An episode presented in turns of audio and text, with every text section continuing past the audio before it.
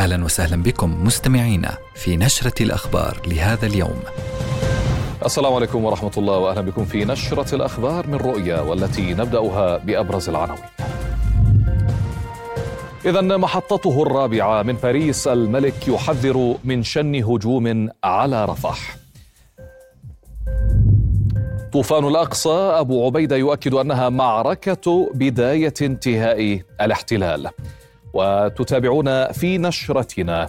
عملية نوعية مقتل مستوطنين وجرح أربعة واستشهاد المنفذ. وإلى حل الدولتين نتنياهو يرفض الاعتراف وسط خلافات مع جو بايدن. وأخيرا مباريات مؤجلة. عجلة دور المحترفين تعود للدوران غدا. أهلا بكم في نشرة الأخبار.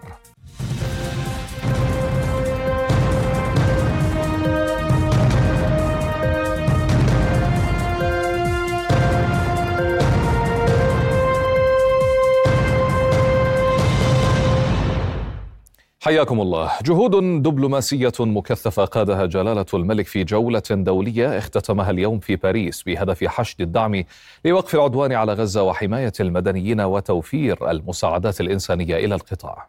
تسابق الدبلوماسية الأردنية الزمن بقيادة جلالة الملك عبد الله الثاني لبلورة جهد يوقف العدوان المستعر على غزة وإنقاذ ما يمكن إنقاذه. جولة رابعة منذ السابع من أكتوبر بدأها الملك مطلع الأسبوع في قمة عقدها مع الرئيس الأمريكي جو بايدن في البيت الأبيض مطالبا الإدارة الأمريكية بدعم جهود وقف إطلاق النار ومحذرا من كارثة إنسانية جديدة في حال اجتاح الاحتلال رفح. Unfortunately, one of the most devastating wars in recent history continues to unfold in Gaza as we speak. Nearly 100,000 people have been killed, injured, or are missing. The majority are women and children. We cannot afford an Israeli attack on Rafah. It is certain to produce another humanitarian catastrophe. The situation is already unbearable for over a million people who have been pushed into Rafah since the war started. We cannot stand by and let this continue. We need a lasting ceasefire now. This war must end.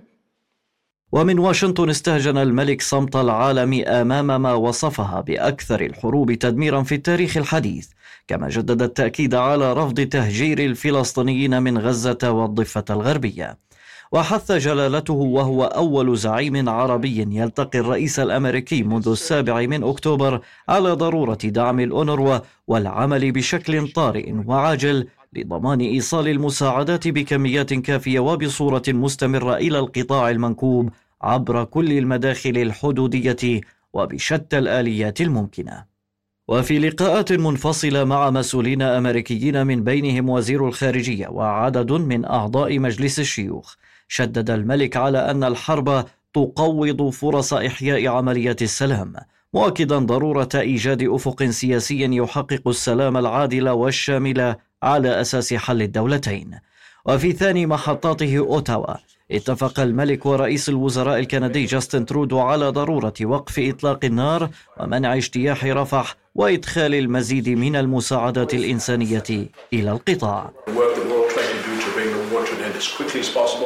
Um, as His Excellency said, um, uh, we need to work on ceasefire uh, as rapidly as possible, but uh, the most important thing is how do we solve this problem once and for all, um, giving the Palestinians a sense of a future uh, that they have their own state, but also the security of Israel.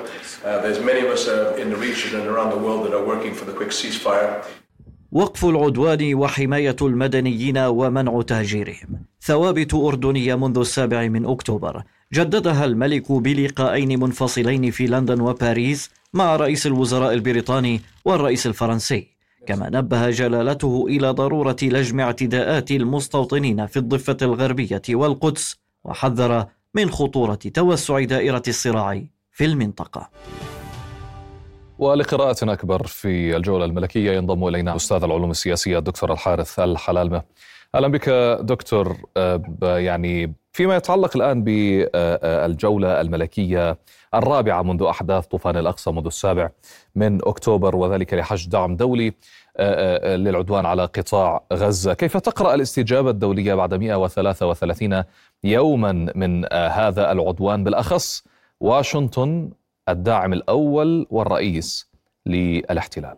أسعد الله مساءك. لا شك يعني هي جزء من الجهود الأردنية منذ اليوم الأول لإحداث 7 أكتوبر الرامية إلى ايقاف شلال الدم من خلال قيام قوات الجيش الاحتلال الإسرائيلي في الهجوم على قطاع غزة وقتل ما وصل ما يقارب إلى 100 ألف ما بين شهيد وجريح. وتدمير 70% من البنية التحتية الموجودة لدى قطاع غزة، لذلك نرى أن الموقف الأردني دائما متقدم حتى وصف أنه رأس الحربه في هذا الاطار، ربما زيارة جلالة الملك في هذا الوقت تمثل حالة فريدة باعتباره أول زعيم عربي في بعد 7 أكتوبر لأن هناك خطاب جلالة الملك يريد من خلاله تغيير الصورة النمطية لبعض قيادات دول العالم فيما يتعلق بهذا الصراع. ووضع المجتمع الدولي أمام مسؤوليات وربما المختلف في هذه الزيارة توقيت يعني أن هناك نوايا حقيقية إسرائيلية لاقتحام منطقة رفح التي يقطن فيها ما يقارب مليون ونصف لاجئ فلسطيني من المدنيين. لذلك ربما يريد الملك من خلال هذه الزيارة الضغط على الولايات المتحدة الأمريكية باعتبارها الدولة الأكثر تاثيرا على إسرائيل على دولة الاحتلال بأنها توقف هذا الصراع. وعلى اعتبار أنه كما ذكر جلالة الملك في المؤتمر الصحفي مع الرئيس الأمريكي قال أنه يعني أي هجوم على رفح أو تقدم عسكري لن ينتهي في أفق سياسي يؤدي إلى حل دولتين وحل الصراع الدائم في الشرق الأوسط بشكل عام، لذلك ربما يعني انطلق جلاله الملك من مكانة الأردن الدولية باعتبار أنه يمثل صوت العقل والمنطق خصوصا أخي أستاذ محمد قبل يعني 7 أكتوبر بثلاثة شهور جلاله الملك نبه من انه استمرار أو عدم إيجاد حل سياسي للقضية الفلسطينية حل شامل وعادل للقضية الفلسطينية ربما سيؤدي في نهاية المطاف إلى تفاقم العنف والوصول إلى نتائج لا يحمد عقباه وهذا ما حصل في 7 أكتوبر. طيب نعم. دكتور الآن المفاوضات العالقة في القاهرة ونتنياهو يلوح باجتياح رفح وأنت ذكرت أن رفح بها ما يقرب من مليون وخمسمائة ألف نازح متواجدين في تلك المنطقة الصغيرة جدا. نتحدث الآن عن نوايا واضحة لنتنياهو لمحاولة تهجير أو إبادة سكان قطاع غزة ورفح على وجه التحديد إلى أين تتجه الأمور برأيك؟ هل سيقوم فعليا نتنياهو بالاجتياح البري ودخول رفح؟ نعم ربما يريد نتنياهو استثمار ذلك سياسيا على اعتبار أنها التهديد بدخول رفح هي ورقة رابحة يستطيع من خلالها الضغط على المقاومة الإسلامية حماس وعلى بعض فصائل المقاومة للخروج بصفقة تبادل أسرى أفضل مما هي الآن معروضة أمامهم خصوصا أنه هو الآن يعتبر نفسه متكئ على نجاح عسكري إنجاز الوصف على اعتبار أنه تحرير أسيرين لدى قطاع غزة إسرائيليين باعتبار أنه يريد هو البناء عليه ويتشدق بشكل أو بآخر على اعتبار أنه فرضية الحل العسكري والضغط العسكري نجحت إلى حد ما إنجاز الوصف في تحرير الأسيرين وأن القادم أعظم لكنه ربما على الأرض يعلم تمام العلم الشارع الإسرائيلي على انها هي عبارة عن نوع من شراء الوقت ويعلم تمام العلم الشارع الإسرائيلي على أن نتنياهو يريد من وراء ذلك شراء مكاسب سياسية خصوصا مع الضغط اليميني ومتكئ على على يمين متطرف أمثال سموتريتش وبن غفير هم يريدون من خلاله إطالة امده السياسي على أنه على تمام العلم. هو إذا انتهت هذه الحرب سيكون هو أمام المحاسبة السياسية، لذلك هو يريد يعني شراء الوقت أمام الشارع الإسرائيلي على أنه يريد صفقه تبادل لكنه ما عرضته حماس. هو يعني غير منطقي أو غير مقبول خصوصا أنه يعني أبلغ مدير الساية والوسيط المصري والقطري بشكل واضح على أنه لا يمكن القبول في هذه الصفقة. وربما يعني هو يعني ذهب باتجاه آخر قال يعني أنه حتى الدولة الفلسطينية لا يقبل فيها. يعني هو يثبت على أنه في ظل وجود حكم نتنياهو والحكومة اليمنية المتطرفه لن يكون هناك حل سياسي، لكن إذا جردنا العودة إلى مسألة الصفقة ربما هو يريد يعني إطالة أمد الحرب الحصول على نجاحات عسكرية أكثر إنجاز الوصف. يريد الضغط على حركة حماس وعلى المقاومة الفلسطينية بشكل أكبر من خلال استهداف المدنيين وإشعار العالم على أنه قادر على الجيش الإسرائيلي الذي خدش وجهه سابقا على أنه قادر على استلام زمام المبادرة وهو قادر على تحرير أسرى من قطاع غزة. لكنه في نهاية المطاف العالم أصبح على على على علم تام وعلى ثقة خصوصا صانع القرار الأمريكي وبايدن على أنه بايدن هو لا يريد بشكل أو بآخر الدخول في صفقة. وهذا ما اعلنه أهالي الأسرى الذين بدأوا يضغطون بشكل واضح وتصاعدت كرة الثلج اتجاه نتنياهو. على اعتبار أنه يعني بايدن بايدن الذي لا يريد الصفقة أم نتنياهو؟ نتنياهو من خلال يعني نقل بايدن ربما يريد استمرار العمليات العسكرية لكن هو يريد صفقة آه، آه، يعيد من خلاله ماء الوجه آه، أمام الناخب الأمريكي الذي أصبح يتهمه أنه فشل في إدارة الصراع في إدارة الصراع في في ما بين الإسرائيليين والفلسطينيين نعم. وأن بايدن أصبح حليف لا يعني غير مطمئن للولايات المتحدة الأمريكية. لذلك هو يريد يعني إطالة أمد الصراع لأطول وقت ممكن وأن يوم أمس شعارات ما هو اطول ما هو أطول وقت ممكن؟ يعني نتحدث عن 133 يوما من هذه الحرب المستعرة على قطاع غزة. ما الذي بقي لهذه الحكومة؟ حكومة اليمين المتطرف نتنياهو وسموتريتش وبن خفير آه، آه، ليقدموه إلى الشارع. ونحن نتحدث منذ أسابيع طويلة دكتور بأن يعني آه، الداخل الإسرائيلي لن يصمت كل هذا الصمود. وما رأينا أن 133 يوما وما تزال الأمور كما هي. يعني ربما إذا عدنا للوراء يعني نتنياهو سبق لنا تجربة سابقة أن الشارع الاسرائيلي عندما كان يضغط بجهة التعديلات القضائية بقضوا عدة شهور آه، في الشوارع الاسرائيليه مطالبون لكنه لم يغير شيء في ذلك الوقت لكن هو الآن يعني آه، الآن أمام مجبر آه، أمام الضغط الأمريكي والضغط المزاج العالم الدولي في الدول التي تغيرت قراراتها ومواقفها وأصبحت على علم أن نتنياهو يريد استمرار شلال الدم وأنه يريد تقدمه مستقبل السياسي تقديم مستقبل السياسي على حساب حياة الأسرى الموجودين لدى المقاومة الفلسطينية. لكنه الآن هو الآن أمام ورطة سياسية وهو الآن مجبر على القبول في صفقة آه، تفاوض. لكنه أنا حسب قراءتي أتوقع أن تستمر إلى ما قبل آه، شهر رمضان إلى آه، عشرة من شهر آذار ربما ما قبل شهر رمضان. التماهي مع الرغبة الأمريكية وهي ما تحدث فيها بايدن مع جلالة الملك يوم أمس عندما قال يريد هدنة لمدة ستة أسابيع ولكن ربما ليس كما عرضته المقاومة سابقا المقاومة الفلسطينية لكن بشكل ربما مختلف لكنه الولايات المتحدة الأمريكية الآن هي تضغط بشكل أو بآخر للقبول في هذه الصفقة لمدة ستة أسابيع لكنه على ما يبدو أنها يراد لها أن تكون ما قبل بداية شهر رمضان على اعتبار إنه لا يريد استفزاز مشاعر المسلمين خصوصا إنه في الأعوام القادمة يا أستاذ محمد نعم. إذا جئنا للصراع الإسرائيلي العربي دائما يكون هناك جولات مكوكية للأمنيين الإسرائيليين وقادة الشباك والموساد ما قبل شهر رمضان لعدم حدوث آه، تصاعد في العنف آه، خصوصا في منطقة في المسجد الأقصى والضفه الغربية خلال فترة لكن رمضان. الآن نعم خلال فترة نعم. رمضان وهذا الأمر ربما يعني لا يريد صناع القرار الإسرائيليين بشكل آه، أو بآخر خصوصا إنه يعني كمان هم لا يريدون انتفاضة جديدة في الضفة الغربية لأنه عملياتهم العسكرية بناء على إيعاز من وزير الأمن القومي بن كفير يريدون نوع تخفيض نوع من العنف أو أو أو الصراع خصوصا في منطقة الضفة الغربية. أستاذ العلوم السياسية دكتور الحارث الحلاملك شكرا جزيلا لك. تتواصل الحرب الإسرائيلية على قطاع غزة لليوم الثالث والثلاثين بعد المئة وسط غارات عنيفة في مختلف أنحاء القطاع سيما دير البلح وخان يونس ورفح المكتظ بالنازحين. وأفادت وزارة الصحة في غزة بارتكاب مجا... بارتكاب الاحتلال لعشر مجازر راح ضحيتها 100 و12 شهيدا و157 إصابة خلال 24 ساعة ما يرفع حصيلة شهداء العدوان إلى 28775 شهيدا بينما بلغ عدد المصابين إلى 68552 وفق أحدث إحصائية معلنة وفي الانتهاكات الفاضحة بحق المستشفيات والقطاع الصحي استهدفت دبابات الاحتلال الطابق الثاني من مستشفى الأمل في خان يونس ما تسبب بأضرار جسيمة دون وقوع إصابات في صفوف الطواقم أو المرضى. وفي بيان أكد الهلال الأحمر بأن دبابات الاحتلال تتمركز على بوابات المستشفى منذ أسبوعين وتمنع دخول أي معونات أو إمدادات لوجستية. واصلت قوات الاحتلال الإسرائيلي إخلاء مجمع ناصر الطبي في خان يونس وأخلت اليوم طاقم أطباء بلا حدود. ووجهت المنظمة دعوة لسلطات الاحتلال طالبت فيها بوقف استهداف المجمع الطبي.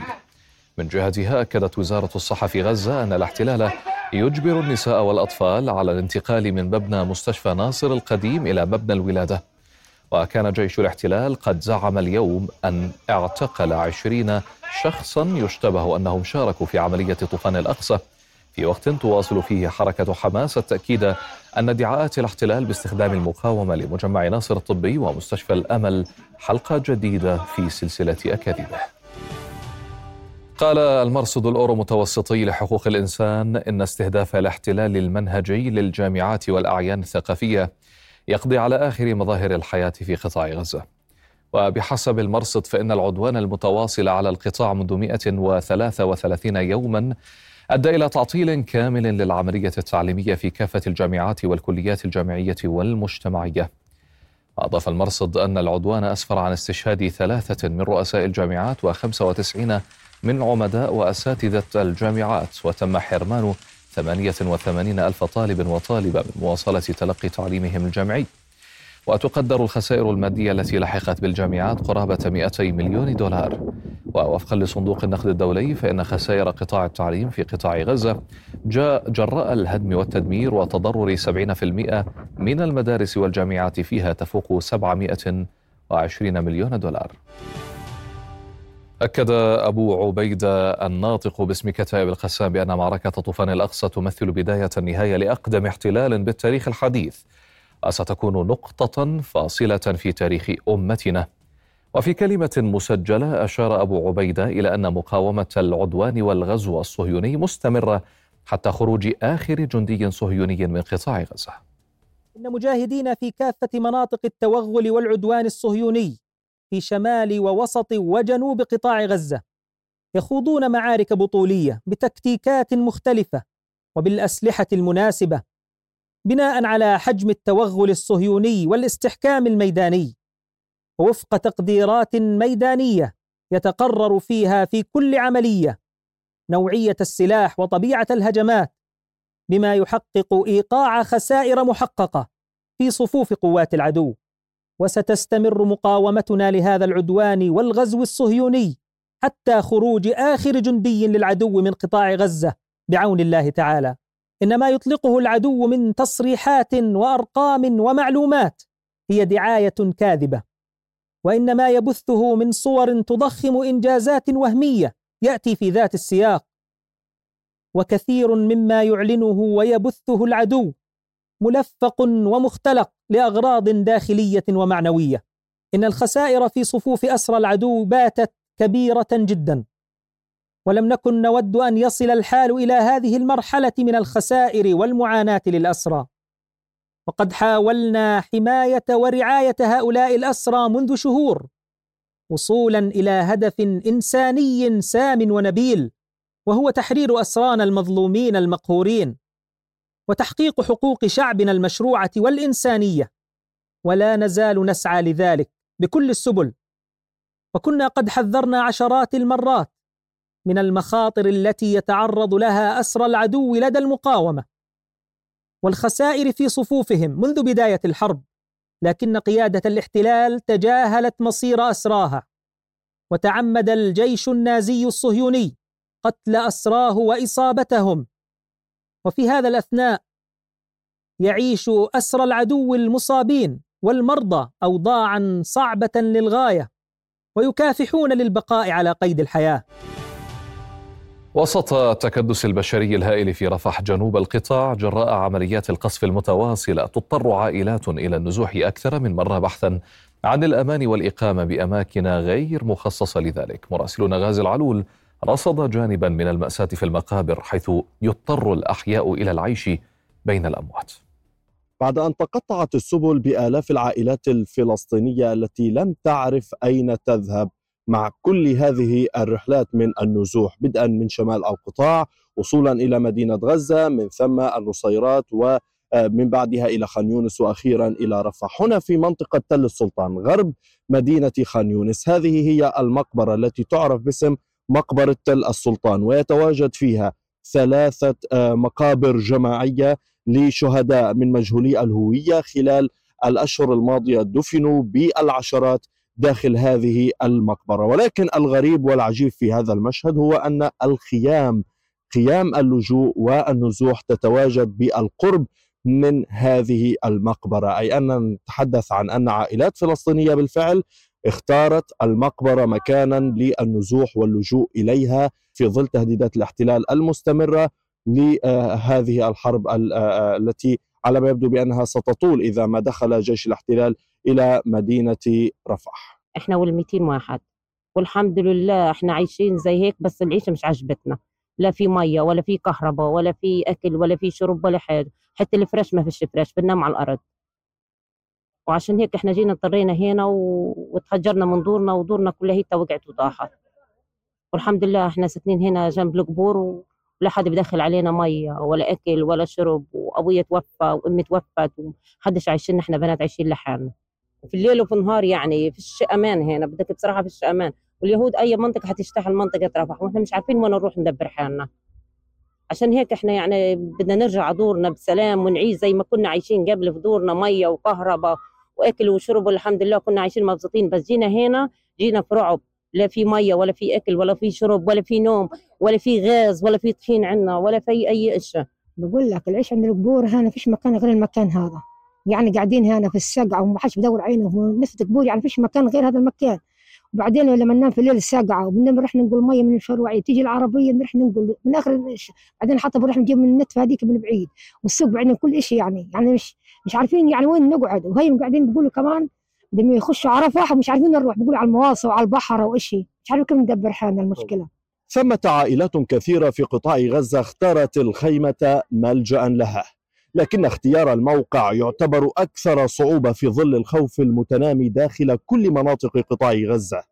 هناك عائلات بالفعل اختارت أن تضع الخيمة جنب المقبرة وهو أمر لا يمكن أبدا التعايش معه بالنسبة لهم. غازي العلول من مقبرة تل السلطان جنوبي غزة. رؤيا. استشهد فلسطيني برصاص الاحتلال الإسرائيلي بعد تنفيذه عملية إطلاق نار شمال كريات ملاخي في ضواحي عسقلان المحتلة. أسفرت عن مقتل مستوطنين اثنين وعن إصابة أربعة آخرين. وعقب العملية وصل وزير الأمن القومي في حكومة الاحتلال إتمار بن خفير إلى موقع العملية وأكد استمرار توزيع السلاح على المستوطنين. من جهته اعتبر المتحدث باسم شرطة الاحتلال أن إطلاق النار على موقف حافلات بكريات ملاخي شرق أزدود هو حدث خطير للغاية. في عدد هو الأكبر منذ بداية الحرب في السابع من أكتوبر أدى 25 ألف مصل صلاة الجمعة في المسجد الأقصى المبارك رغم القيود والإجراءات العسكرية التي فرضتها قوات الاحتلال على أبواب الأقصى. وفي بيان أكدت دائرة الأوقاف الإسلامية بالقدس مواصلة الاحتلال للشهر الخامس فرض حصار على البلدة القديمة بما فيها المسجد الأقصى. ومنذ ساعات الصباح الأولى انتشرت قوات الاحتلال عند مداخل البلدة القديمة والأقصى لإعاقة وصول المصلين بالتزامن مع نصب الحواجز العسكرية. وكان العشرات من المصلين الذين منعوا من الصلاة بالأقصى أدوا الصلاة في الشوارع القريبة من المسجد والبلدة القديمة. ضمن نهجها في التضييق على الفلسطينيين عمدت سلطات الاحتلال على تقسيم مدن الضفة الغربية وتحويلها إلى سجون مصغرة من خلال بوابات وحواجز حديدية كبيرة تضعها على مداخل المدن والقرى والبلدات. بعد أن قسم الاحتلال الضفة الغربية إلى ثلاثة مناطق وحول كل محافظة في المناطق الثلاثة إلى سجن كبير مستغلا الانشغال الدولي بما يجري في غزة. ها هو اليوم يبدأ بتنفيذ خطوة جديدة ضمن سياسة الأمر الواقع بإغلاق وحصار كل قرية وبلدة وفصل المناطق عن بعضها البعض وتحويل كل منها إلى سجن صغير. فوجئ الفلسطينيون في جنوب نابلس بتركيب الاحتلال لعشر بوابات حديدية على مداخل قرى وبلدات المجمع القروي الذي يقطنه 56 ألف فلسطيني ما يعني فرض حصار مشدد إضافي على هؤلاء إضافة للحصار الكبير المتمثل في الحواجز بين المدن الفلسطينية. وهذا يعني أن كل قرية هناك صارت زنزانة في سجن كبير يسمى جنوب نابلس. البوابات نصبت عند مداخل قرى بورين واللبنة الشرقية ومجد البني فاضل وقصرة وعقربة وعورتة وعنبوس وجماعين وبيتا ومادما وجوريش. وتشكل تحديا إضافيا لحرية تنقل المواطنين وممارسة حياتهم الطبيعية. تصعيد وصفه الفلسطينيون بالخطير. يثير مخاوف من استمرار الأمر الواقع هذا مستقبلا سيما في ظل تزامنه مع كل المخططات الاستيطانية الساعية للاستفراد بالمناطق الفلسطينية كل على حدة. يتم تنفيذها بالشراكة ما بين المستوطنين وقوات جيش الاحتلال بمظلة حكومية من اليمين المتطرف الساعي لفرض سيادته على مناطق الضفة الغربية كافة. أما الفلسطينيون فيرون بالأمر إعادة احتلال لمناطقهم المحتلة أصلا. من مدينة نابلس شمال الضفة الغربية المحتلة حافظ أبو صبرة. رؤيا. منذ السابع من تشرين الأول الماضي يواصل الاحتلال منعه لطواقم لجنة إعمار الخليل من عملها في ترميم البيوت والمحال في البلدة القديمة والحرم الإبراهيمي تحت حجج أمنية. ويسعى الاحتلال لمنع اللجان وأصحاب المحال من العودة إليها من أجل سهولة السيطرة عليها وتملكها من قبل المستوطنين. لم تكتفي سلطات الاحتلال بحصار البلدة القديمة والحرم الإبراهيمي منذ السابع من أكتوبر بل تمنع طواقم لجنة إعمار الخليل من عملها في ترميم المنازل والمحلات تحت حجج أمنية من أجل منع أصحابها من العودة والوصول إليها وفتح الطريق للمستوطنين للاستيلاء عليها. كان هناك 17 مبنى مش بس ثلاث مباني. 17 مبنى كانت عطاءاتهم مطروحة وكان ممكن نباشر فيهم اعتبارا من الثامن من أكتوبر أو التاسع أكتوبر. ولكن طبعا هذول ال 17 مبنى ممنوعين. دائما الاحتلال الإسرائيلي عندما يريد منع آه، أي آه، شيء أو إغلاق أي منطقة أو أي أي قرار عسكري يتخذه يكون دائما بحسبه بحجج أمنية.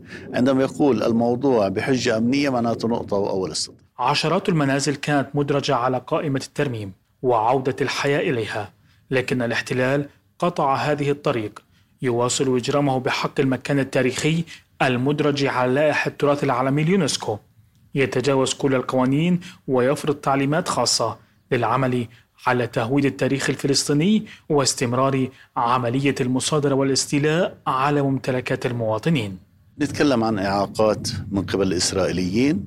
ممكن مناطق ممنوع دخولها نهائيا.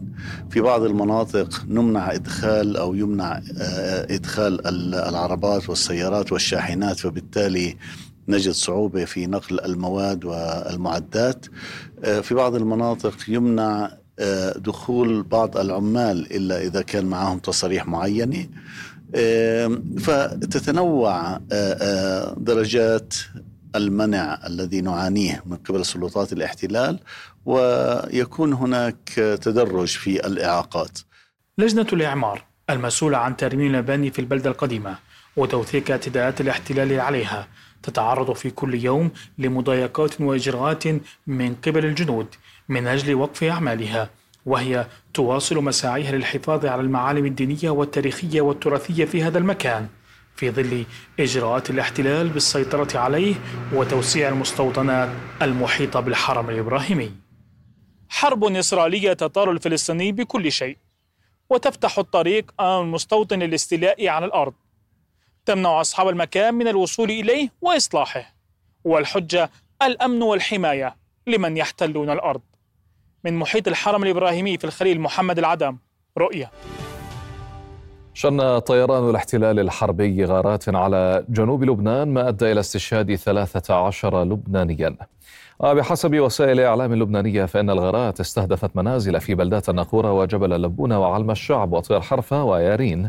وألحقت أضرارا جسيمة في الممتلكات والمزروعات. ومنذ بدء تبادل القصف بين حزب الله وقوات الاحتلال في الثامن من تشرين الأول الماضي استشهد 268 لبنانيا. مع تصاعد المطالبات العربية والدولية بتنفيذ حل الدولتين كأساس لحل الصراع الفلسطيني الإسرائيلي أعلن رئيس وزراء الاحتلال بنيامين نتنياهو رفضه للمطالب الدولية بتسوية دائمة مع الفلسطينيين ومعارضته الاعتراف الدولي أحادي الجانب بالدولة الفلسطينية. في المقابل تمضي الحليفة واشنطن بالترويج لخطة سلام في الشرق الأوسط فهل ستتمكن المجموعة العربية من رسم خارطة طريق للمنطقة تقوم على براغماتية الاختيار والفعل؟ في الوقت الذي كان فيه العالم ينتظر ردا اسرائيليا على مقترحات ورقة باريس لإبرام هدنة توقف حمام الدم في غزة وتنجز عملية تبادل للأسرى. تحول بنيامين نتنياهو نحو تنفيذ تهديداته باجتياح بري لمدينة رفح التي تحولت إلى خزان للنازحين المقدرة أعدادهم بنحو مليون وأربعمائة ألف نازح. في مسعى لاستغلال المساحة الزمنية التي تضيق أمام الاحتلال لتحقيق أهدافه المعلنة لحربه في القطاع رغم كل التحذيرات العربية والدولية من مذبحة مؤجلة في رفح. وبين كفتي التفاؤل والتشاؤم تتواصل محادثات القاهرة بالتوازي وإعلان بنيامين نتنياهو عدم إعادة الوفد المفاوض لمتابعة المحادثات الجارية دون أي تشاور مسبق مع المجلس الوزاري الحربي لتتحدث التقديرات بخوض التفاوض مع حماس تحت النار والضغط على سكان رفح وهذا عمليا يعد إفراغا لورقة الاتفاق من مضمونها. واصطدم الموقف الإسرائيلي بالإصرار على مهاجمة رفح بالموقف الأمريكي المعلن السعي لتقليص رقعة الصراع ووقف استهداف المدنيين. ولا شك بأن حكومة تل أبيب ليس لديها خيار تجاهل هذه المطالب. شريطة ألا يؤدي ذلك لوقف إطلاق نار شامل تكون نتيجته اقتياد نتنياهو نحو المحكمة بتهم الفساد والفشل في توقع هجوم السابع من أكتوبر تشرين الأول. أمريكا تقفز على الخطوات وتطرح استراتيجية سلام. فبحسب واشنطن بوست فإن إدارة بايدن تعمل مع خمس دول عربية على إعداد خطة شاملة تتضمن قيام دولة فلسطينية لتحقيق سلام طويل الأمد بين تل أبيب والفلسطينيين مع تنفيذ عناصر الإصلاح السياسي والضمانات الأمنية لكل من إسرائيل والفلسطينيين والتطبيع واعاده الإعمار. ووسط التشرذم السياسي من المحيط إلى الخليج فهل سيحسن العقل العربي والسياسي قراءة العروض الأمريكية أم سينزلق للعبارة العذبة حل الدولتين؟ مراقبون يرون بأن على بعض النخب السياسية في الخليج ممن يتحمسون لمثل هذه العروض أن يأخذوا العبر من مسار أوسلو بعد ثلاثين عاما فبالرغم من أهميته الدبلوماسية إلا أنه لم يمنح شيئا للفلسطينيين وحتى إسرائيل لم تلتزم ولو بالحد الأدنى من بنود الاتفاق. ويبدو أن أمريكا تبيع أوسلو ثانيا إلا أن هذه المرة حمل اسم استراتيجية أمريكا لإحلال السلام في الشرق الأوسط ويحمل في طياته رصيدا سياسيا لرجل البيت الأبيض جو بايدن الذي سيلوح به أمام ناخبيه ومنتقديه من الجمهوريين. فخطة السلام تحكمها اعتبارات محلية في السياق الانتخابي الأمريكي أكثر من تبعات ما ستقوم تقدمه للعواصم العربية في الخارج. ينضم إلينا من رام الله المختص بشؤون الاحتلال السيد عصمت منصور. مرحبا بك سيد عصمت. اذا نبدأ من حيث آخر التطورات والعملية التي راح آه، آه، قتل بها آه، مستوطنين. وانعكاسها طبعا على الضفة الغربية وعلى غزة بسرعة. ما تفضل. مساء الخير وتحياتي لكم ولمتابعيكم. يعني بالفعل هذا تطور لافت في توقيت حساس. آه، اولا هذه العملية جاءت في داخل الخط الأخضر وهذا يعني أنه الحافز لتنفيذ عمليات موجود وإمكانية منعها من ناحية عملية معدومة اسرائيليا وبالتالي هذا ينذر أنه تتحول هذا النوع من العمليات إلى موجة. آه، وخاصة على وقع الضغط. ضغط هناك ضغط كبير ضغط نفسي ضغط معنوي الحرب وآثارها وأيضا ضغط معيشي. وسياسي في الضفة الغربية بسبب التقطيع والحصار والاعتقالات وما يحدث في القطاع. يعني عمليا كثير من العوامل تتضافر معا لتخلق هذه الأجواء بالتصعيد. العملية تعيد الهاجس لانعدام الأمن الشخصي لدى الإسرائيليين في المدن الإسرائيلية وهذا أنا أعتقد تأثيره أكبر بأضعاف عما يحدث في غزة. في غزة الإسرائيليين لا يشعرون بما يدور هناك من كوارث. وما تكون به جي دولتهم وجيشهم من مجازر هو بعيد عنهم يحدث في أرض أخرى بين يعني أنت ترى بأن هذه العملية هي مقدمة لعمليات ستضرب الداخل داخل الاحتلال الإسرائيلي كما ضربت هذه العملية.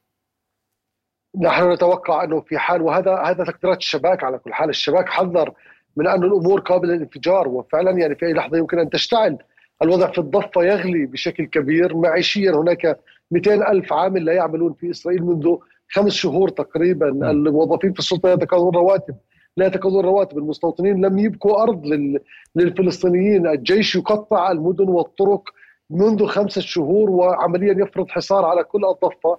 وأيضا فوق ذلك هناك ما يحدث في غزة و القتل التي تقوم بها بالجملة إسرائيل ضد المدنيين، كل هذا يدفع إلى الانفجار ولكن هذه التحذيرات التي أطلقها الشباك حول هذا الانفجار نرى في المقابل يعني آه، محاولة إسرائيلية للضغط على أهالي آه، الضفة الغربية وتقطيع المناطق كما تفضلت يعني لماذا لا يقومون بتنفيس آه، الوضع داخل الضفة الغربية ويضغطون بهذا الاتجاه؟ ما الذي يريده نتنياهو بعد هذه التحذيرات من الشباك؟ اليمين الذي يجر نتنياهو خلفه ويتحكم به بن كبير وسموتريتش. يريدان هذا بالضبط يريدان أن تنفجر الأمور. هم لديهم مخطط تهجير ومخطط ترانسفير وعملية حسم للصراع وعملية محو. آه، ولديهم ميليشيات مستوطنين سلحوهم بعشرات آلاف البنادق وأقاموا لهم معسكرات تدريب. هم يريدون هذا الجو. لكن السؤال المنظومه الأمنية والتي حذرت يعني لا يجب أن تعتقد للحظة أنه بالعنف وبالإغلاق وبالتضييق يمكن حل هذه القضايا، على العكس تماما هذا يزيد من اشتعال الأمور وأن تقع العملية رغم هذا الإغلاق ورغم هذه الاعتقالات ورغم هذه الأجواء هذا يدلل أيضا انه إمكانية منعها والتنبؤ بها عمليا مستحيلة. ولذلك يعني ما لم يكن هناك قناعة أنه بالعنف وبالقبضة الأمنية وبهذه الإجراءات وتجويع الناس وحصارها وإطلاق المستوطنين يمكن حل الأمور ما لم يتخلوا عن هذه القناعة ويتجهوا إلى فتح أفق سياسي وفتح أفق للناس كي تعيش وكي تتحرك بشكل طبيعي. أعتقد ونحن على أبواب رمضان أيضا ونحن على أبواب معركة رفح التي يتوقع أن تكون كارثية بكل المقاييس لا شيء قادر على ضبط الأمور. مع أيضا تصريحات جالنت بأنه آه، سيضاعف العمليات في رمضان.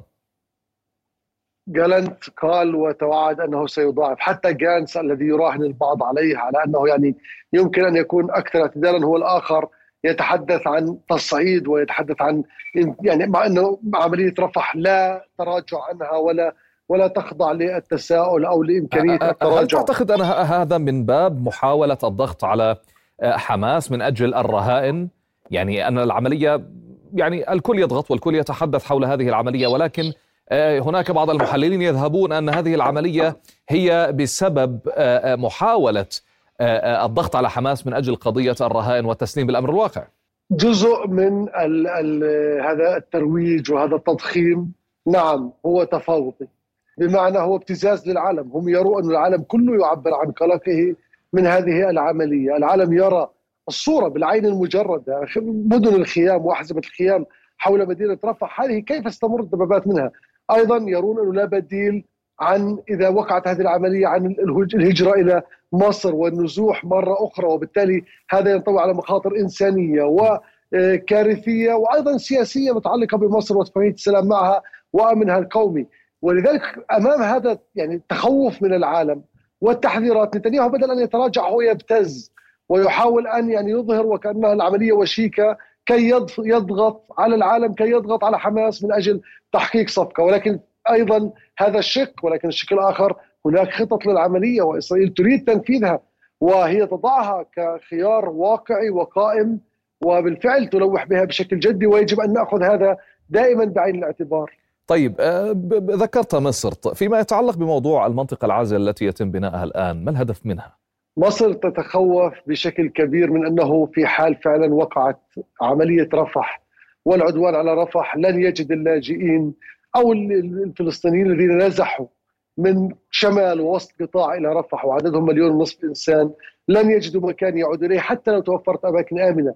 الممرات الآمنة هذه كذبة إسرائيلية هم يضعون ممرات ويدلون الناس وينكلون بهم ويقتلونهم ويكنسونهم ويعتقلونهم فيها ولذلك هم لا يؤمنون بهذه آه، الممرات وأيضا هذه الممرات لأين تؤدي؟ خان يونس مشتعلة وفيها معارك الوسط والشمال لا يوجد فيه أي مقومات حياة لذلك سيبقى خيار واحد للناس هو الدخول إلى معبر رفح أو اجتياز الحدود وقد تفجر إسرائيل الحدود يعني باعتبار انه هناك أنفاق وتتذرع بذلك وتفجر الحدود كي تسهل عملية التهجير، التهجير مكون أساسي في الخطة الإسرائيلية تجاه غزة حتى لو لم تعلن ذلك صراحة رغم أنه تلفظ البعض منهم بهذه التصريحات وهذه النوايا، لذلك مصر تتحسب أنه هذا سيخلق وضع يفرغ القطاع من الناس وبالتالي يصفي القضية الفلسطينية ويخلق لها مشكلة إنسانية وسياسية، وإذا لم تستطيع أن تردع إسرائيل وهي تحاول أن تثنيها عن ذلك آه، ستواجه هذه المشكلة. ولذا تحاول أن تحصر وجودهم. أنا لست مطلعا على التفاصيل. هناك يعني تقارير متواترة عن أنه يبنى حاجز وتبنى مناطق عازلة وجدران آه، من أجل منع تدفق الناس لعمق سيناء وللاراضي المصرية. لكن يعني واضح أن هذه إجراءات كلها تتحسب من هذا السيناريو.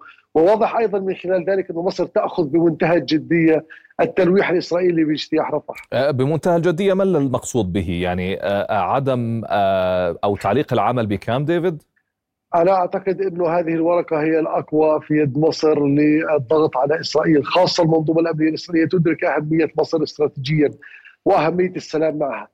ولكن أيضا الخشية أن هناك وهذا السيناريو يثير أن هناك أطراف في الحكومة الإسرائيلية تدفع باتجاه تعليق السلام مع مصر وتريد هذه النتيجة من أجل إفراغ القطاع بشكل كامل والتحرر من هذا الضغط المصري والاتصالات المصرية والدور المصري ومن ثم يصار إلى يعني بحث هذا الاتفاق بشكل آخر وأن مصر ستحتاج إسرائيل إن لم يكن الآن ففي المستقبل وبالتالي يمكن تعويض هذا الأمر أو إصلاحه، هناك تيار في اليمينية يعني في اليمين والصهيونيه الدينية في إسرائيل وحتى داخل المنظومة الأمنية المتطرفين منهم يؤمنون انه هذا أيضا قد يطلق يد إسرائيل ويحررها من هذا الضغط المصري، لذلك يعني هذا يضع مصر فعلا أمام وضع صعب ولكن نحن نرى أن الجهد المصري مع الجهد الأمريكي مع جهود عربية تحاول قدر الإمكان أن تمنع هذه الكارثة. وإذا لم تستطيع منعها على الأقل أن تقلل ولكن من الواضح أن الصهيونية الدينية وأن اليمين المتطرف الآن لم يعد ينظر إلى المنطقة كحليف استراتيجي.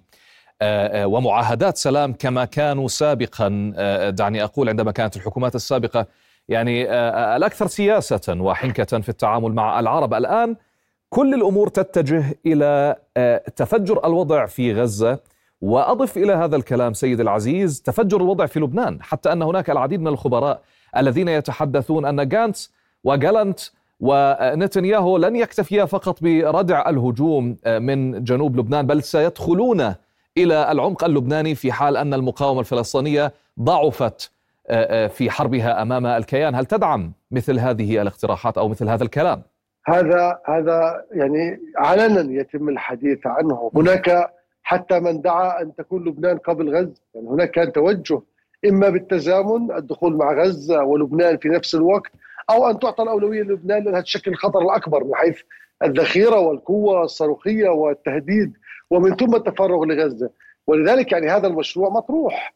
وبالفعل هناك مخاطر حقيقية أنه بعد الانتهاء من غزة ربما تبادر إسرائيل أو إذا لم تبادر تبيت آه، خطط من أجل لحظة مناسبة لأنه واضح أنه تهديد حزب الله أصبح مسألة بالنسبة لإسرائيل لا يمكن التعايش معها خاصة بالقوة التي راكمها.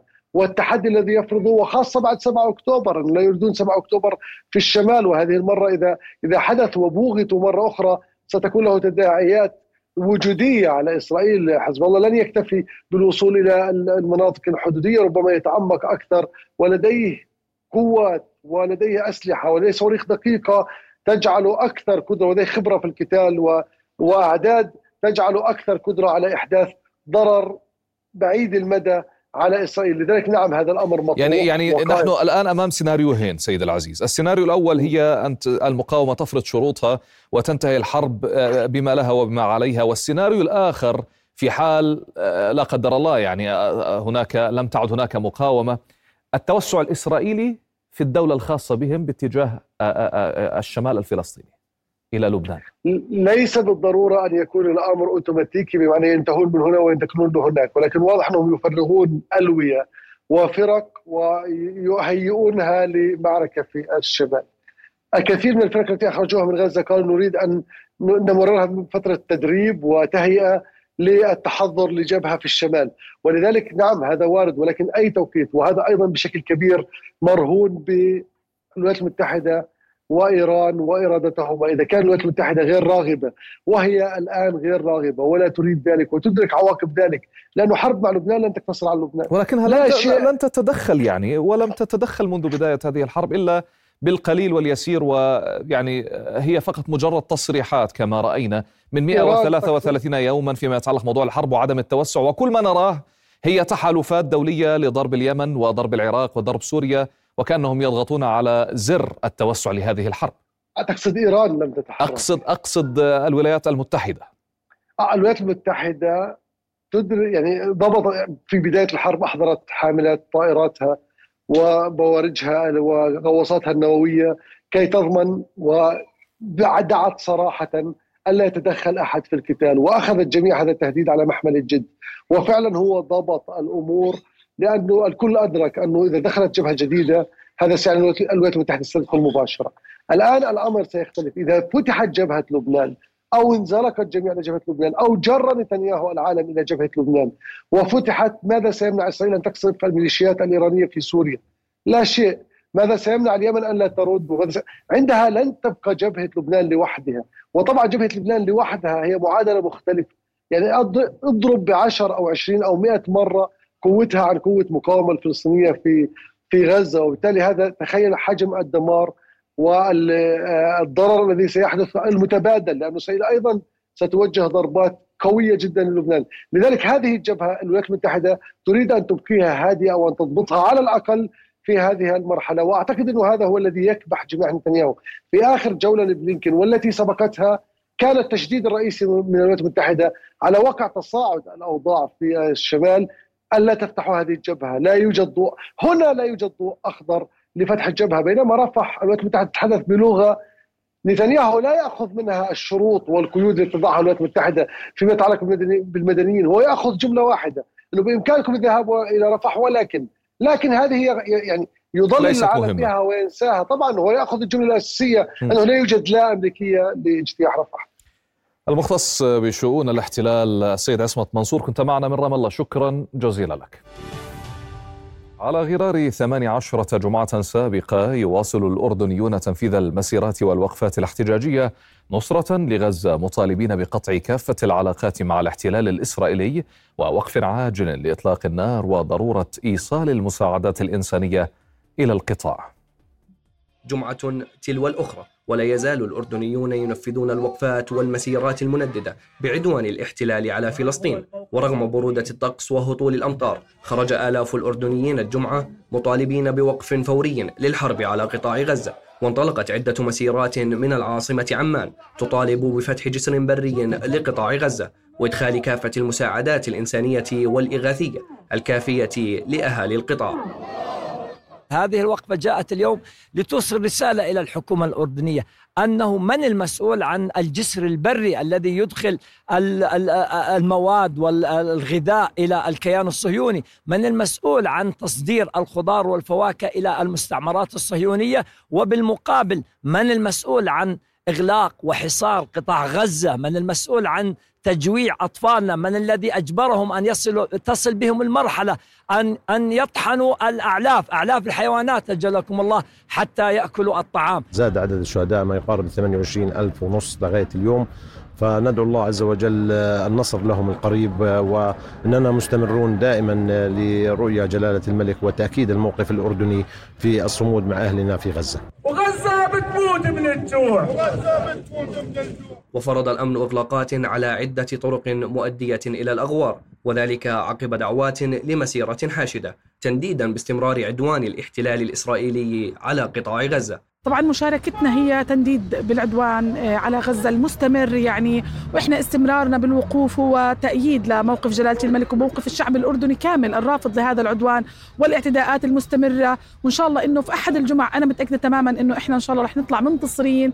فهذا كله إشي بسيط بنقدمه إحنا حاليا للمقاومة ولإخواننا في غزة إنه إحنا معاكم هون بالأردن بندعي لكم وما بننساكم أبدا. في كل جمعة أخي بعد الصلاة إحنا بنطلع بمسيرة. ولو لو نطلع يعني كل نص ساعة أو كل دقيقة وكل لحظة مع آه، آه، تضامنا مع إخواننا في فلسطين وغزة بنظل إحنا مقصرين خصوصا في ظل هذه الظروف الجوية وفي ظل هذه هذا التخاذل العربي وفي ظل عدم آه، وقوف معظم الدول العربية لموقف جلالة سيدنا الداعي لوقف لوقف العدوان الإسرائيلي على أهل فلسطين وغزة.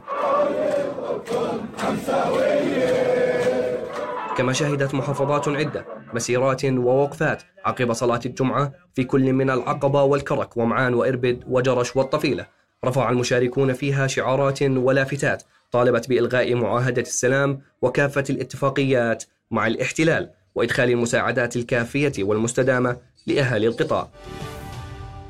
بمناسبة يوم الوفاء للمتقاعدين العسكريين والمحاربين القدامى نظم متحف الدبابات الملكي مساء أمس فعالية لتكريم المتقاعدين العسكريين الذين شاركوا في عدد من المعارك التي خاضها الجيش العربي. كما استقبل المتحف ذوي المتقاعدين لمشاركتهم هذا التكريم. وكان جلالة الملك عبد الله الثاني قد وجه في هذه المناسبة رسالة تهنئة وتأكيد على أنهم رديف الجيش العربي والأجهزة الأمنية. المحاربون القدامى كان لهم شرف الجندية في المعارك التي هزمت أعداء الوطن واليوم لا يزالون بيننا يعلموننا أن سلاحهم هو الإيمان بالله وقسم الشرف محفور فوق الجباه فالتقاعد بالنسبة لهم لا يعني التوقف عن العطاء بل هو تجدد في البذل والولاء والانتماء. الواقع المتحف هذا يحتفظ بذكريات الجيش العربي بذكريات السلاح المدرع عشان هيك المتقاعدين والقديمين لما يجوا لهون هي مش فقط يشوفوا الآليات لكن أيضا بيرجعوا بذكرياتهم للوحدات اللي خدموا فيها ولزملائهم اللي آه، مضوا العمر معاهم يعني. فالمتحف هون أيضا يجمع العسكريين السابقين مش فقط المدنيين. يجوا في مناسبات مثل هذه المناسبة الكويسة اللي هي يوم المتقاعدين والمحاربين القدماء. جلالة الملك المغفور له الملك الحسين المعظم جاب لنا دبابة خالد. دبابة خالد هذه الكتيبة دبابة خالد شكلنا لواء. وهذا اللواء أنا شكلته ودربته وكان وطلع تدريب إجمالي والمدفع للدبابة 120 ملم أيضا لأول مرة إحنا نستخدم دبابة عليها مدفع 120 ملم. السنة فتحنا أبوابنا مجانا لزوارنا المتقاعدين العسكريين مع عائلاتهم وذويهم وخصينا مجموعة أيضا من المتقاعدين العسكريين للتكريم في هذا اليوم واخترنا هاي المجموعة آه، من خلال مساهماتهم في القوات المسلحة ودورهم وتضحيتهم اللي قدموها في الحروب اللي خاضها آه، جيشنا العربي الباسل طبعا آه، المتحف الدبابات بهاي المناسبة يحاول أنه يكون حلقة وصل ما بين جيلين جيل المحاربين القدامى وجيل الأطفال والنشء الجديد اللي حابين أنه قصص هذا هذا هذا الجيل المتقاعد اللي قدم تضحيته لهاي البلد. آه، هاي القصص اللي اللي اللي بيروها توصل للأجيال الحديثة وللنشء الجديد. يوم وفاء للمحاربين القدامى والمتقاعدين العسكريين. يجسد التحام القائد بأبنائه في القوات المسلحة ويعبر عن الامتنان لجنود أقسموا بأن يحموا الوطن بالمهج والأرواح. يوم يصادف مناسبات وطنية عزيزة على قلوب الأردنيين الذين يحتفلون بالمناسبات في اليوبيل الفضي لتولي جلالة الملك سلطاته الدستورية رانيا حبش رؤيا. بشراكة أردنية سعودية وقعت شركة مناجم الفوسفات الأردنية اتفاقية لإنشاء مصنع لإنتاج مضافات الأعلاف الفوسفاتية أحادي وثنائي كالسيوم الفوسفات في العقبة. بطاقة إنتاجية تصل إلى 100 ألف طن سنويا وبكلفة تصل إلى 20 مليون دولار للمرحلة الأولى. رئيس مجلس إدارة شركة مناجم الفوسفات الأردنية محمد الذنبات أكد بأن توقيع الاتفاقية يأتي في إطار جهود الشركة وخططها للتركيز على الصناعات التحويلية وإيجاد منتجات جديدة ذات قيمة سوقية عالية وبناء المزيد من الشراكات في هذا المجال والمساهمة في دعم الجهود الوطنية للحد من البطالة من خلال إيجاد فرص عمل جديدة للأردنيين. رأس المال 20 مليون دولار للمرحلة الأولى والإنتاج سيكون 100 ألف طن أعلاف حيوانية. آه، تقريبا 80% من الإنتاج سيكون للتصدير و20% للسوق السوق المحلي. هذه المرحلة الأولى. المرحلة الثانية ستكون مضاعفة الإنتاج لكن بعد أربع سنوات من الآن لكل مشروع أكتمل بشكل عام. ستوفر آه، هذه الاتفاقية آه،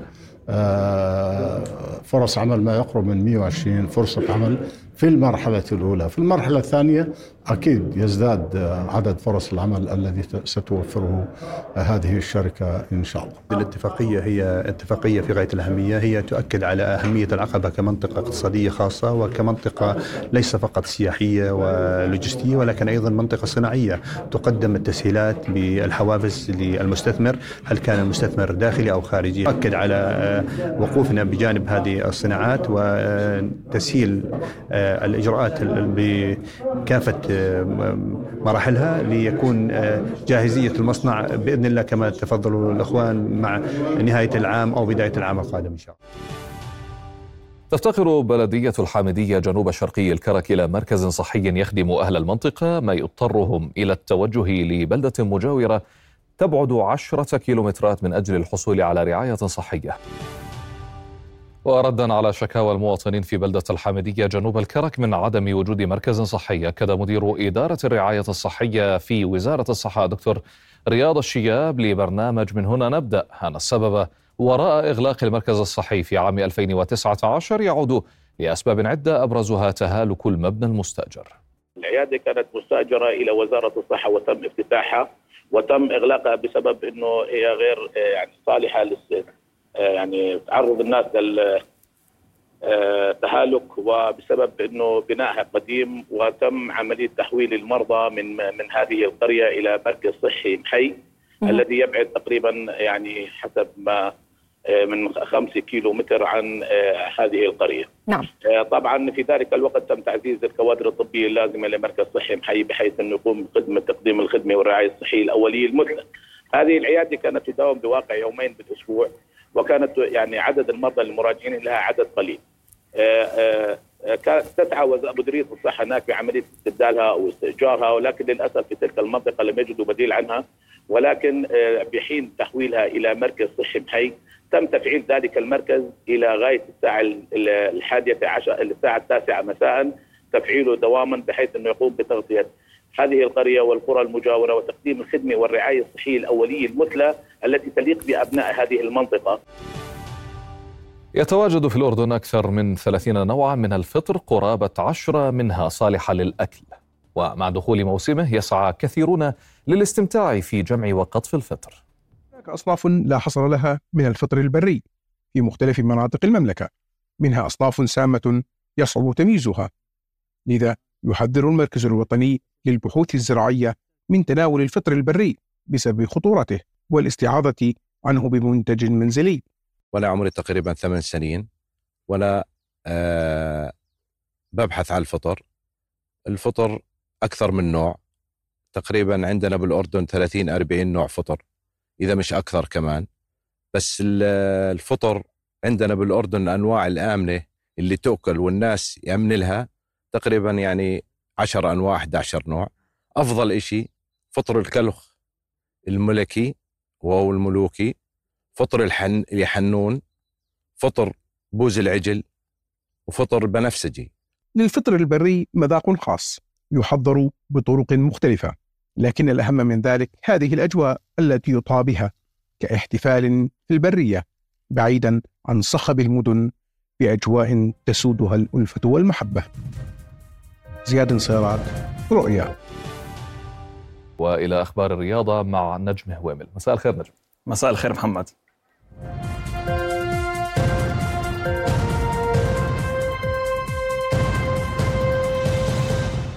أهلا بكم. تعود الحياة يوم غد السبت لدور المحترفين لكرة القدم وذلك بإقامة مباراتين مؤجلتين تجمع الأولى بين الفيصلي وشباب العقبة قبل أن يلتقي الحسين إربد مع الوحدات التفاصيل في التقرير التالي. ساعات تفصلنا عن عودة الحياة لملاعبنا عندما تنطلق صافرة المباريات المؤجلة من دوري المحترفين. قمة الغد ستجمع بين المتصدر والوصيف الحسين إربد والوحدات وجها لوجه في استاد الحسن في إربد في مباراة من المتوقع أن تشهد حضورا جماهيريا كبيرا من قبل الطرفين. الحسين إربد الذي تعاقد مع المدرب الأردني جمال محمود خلفا للبرتغالي موتا يسعى في هذه المباراة تحديدا للاستفادة من خبرات جمال محمود ومعرفته الكبيرة بعناصر الوحدات من أجل تحقيق فوز غال لغزاة الشمال. سيجعلهم يبتعدون بصدارة الدوري. على الجهة المقابلة يدخل الوحدات أيضا هذا اللقاء بقيادة المدير الفني الجديد أمجد أبو طعيمة الذي يسعى إلى أن يكتب بداية مثالية من خلال تحقيق انتصار يعني العودة للمنافسة وبعثرة أوراق القمة. مواجهة الفيصل وشباب العقبة لن تكون أقل ندية من مواجهة القمة حيث يسعى الفريقان لكسب النقاط الثلاث. الفيصل يدخل اللقاء بعنوان لا مجال للتفريط بأي نقطة حيث يبتعد النسر الأزرق عن المتصدر بفارق ثماني نقاط. وسينعش الفوز الفيصلي أكثر في حالة تعثر الحسين إربد. أما شباب العقبة الذي يقدم مستويات جيدة هذا الموسم يسعى للتقدم أكثر على سلم الترتيب حيث يقع في المركز السادس برصيد 13 نقطة على بعد ثلاث نقاط فقط عن المركز الرابع. صعد المنتخب الوطني النسوي تحضيراته في مدينة جدة السعودية تأهبا لخوض منافسات بطولة غرب آسيا الثامنة للسيدات والتي تقام خلال الفترة من التاسع عشر وحتى التاسع والعشرين من شهر شباط الحالي. ويجري المنتخب تدريباته على ملعب الجوهرة التدريبي بإشراف المدير الفني ماهر أبو هنطش وبحضور كافة اللاعبات وذلك بعد التحاق اللاعبة سارة أبو صباح بالمعسكر. ويفتتح المنتخب مشواره بالبطولة بمواجهة نظيره السعودي قبل أن يلتقي جوام على أن يختتم الدور الأول بلقاء لبنان. يحل الأهلي المصري ضيفا ثقيلا على شباب رياض شباب بلوزداد الجزائري في مباراة تقام الليلة ضمن منافسات دوري أبطال إفريقيا. ويتنافس الفريقان في المجموعة الرابعة إذ يتصدرها الأهلي برصيد خمس نقاط وبفارق الأهداف عن يانج أفريكانز التنزاني. فيما يتقاسم الفريق الجزائري المركز الثالث مع ميدياما الغاني بأربع نقاط لكل منهما. يذكر أن الأهلي صاحب الرقم القياسي بعدد مرات التتويج باللقب وهي تسع مرات. أعلن الاتحاد الكوري الجنوبي لكرة القدم اليوم الجمعة إقالة المدرب الأول للمنتخب الكوري الألماني يورغن كلينسمان من منصبه. وتمت الإقالة بعد خروج الفريق من الدور قبل النهائي في كأس آسيا وسط انتقادات لأسلوب إدارته للمباريات وخصوصا مواجهتي الأردن في دور المجموعات والدور نصف النهائي. ولم يحقق كلينسمان الفوز إلا في مواجهتين خلال البطولة كما تعادل في ثلاث مباريات وخسر في مباراة واحدة. أكد نادي باريس سان جيرمان رحيل نجمه الفرنسي كيليان مبابي عقب نهاية الموسم الكروي الحالي دون الكشف عن وجهته المقبلة. وقال النادي الباريسي في بيان رسمي إنه لم يتم الاتفاق بعد على شروط الرحيل بشكل كامل حيث ينتهي عقد اللاعب مع نهاية شهر حزيران المقبل وسط تكهنات بإمكانية انتقال اللاعب إلى ريال مدريد. وحاول باريس على مدار الأشهر الماضية إقناع مبابي بالتجديد مقابل امتيازات مالية ضخمة. لكن اللاعب الفرنسي صمد أمام العروض المغرية وقرر الرحيل بالمجان في الصيف المقبل. تألقت اللاعبة التشيكية كارولينا بيسكوفا في بطولة في بطولة الدوحة للتنس حيث حققت فوزها التاسع على التوالي بعد أن تغلبت على اليابانية ناومي, أوس... ناومي أوساكا في ربع النهائي. وجاء فوز اللاعبة التشيكية بواقع 7 6 6 8 7 6 و 5 7 حيث استغرقت المباراة ساعة و43 دقيقة. وسوف تواجه بليسكوفا في نصف النهائي المصنفة الأولى عالميا البولندية إيغا شفيونتك التي لعبت التي تغلبت على البيلاروسية فيكتوريا أزارينكا. وصلنا لختام النشر الرياضية. في أمان الله.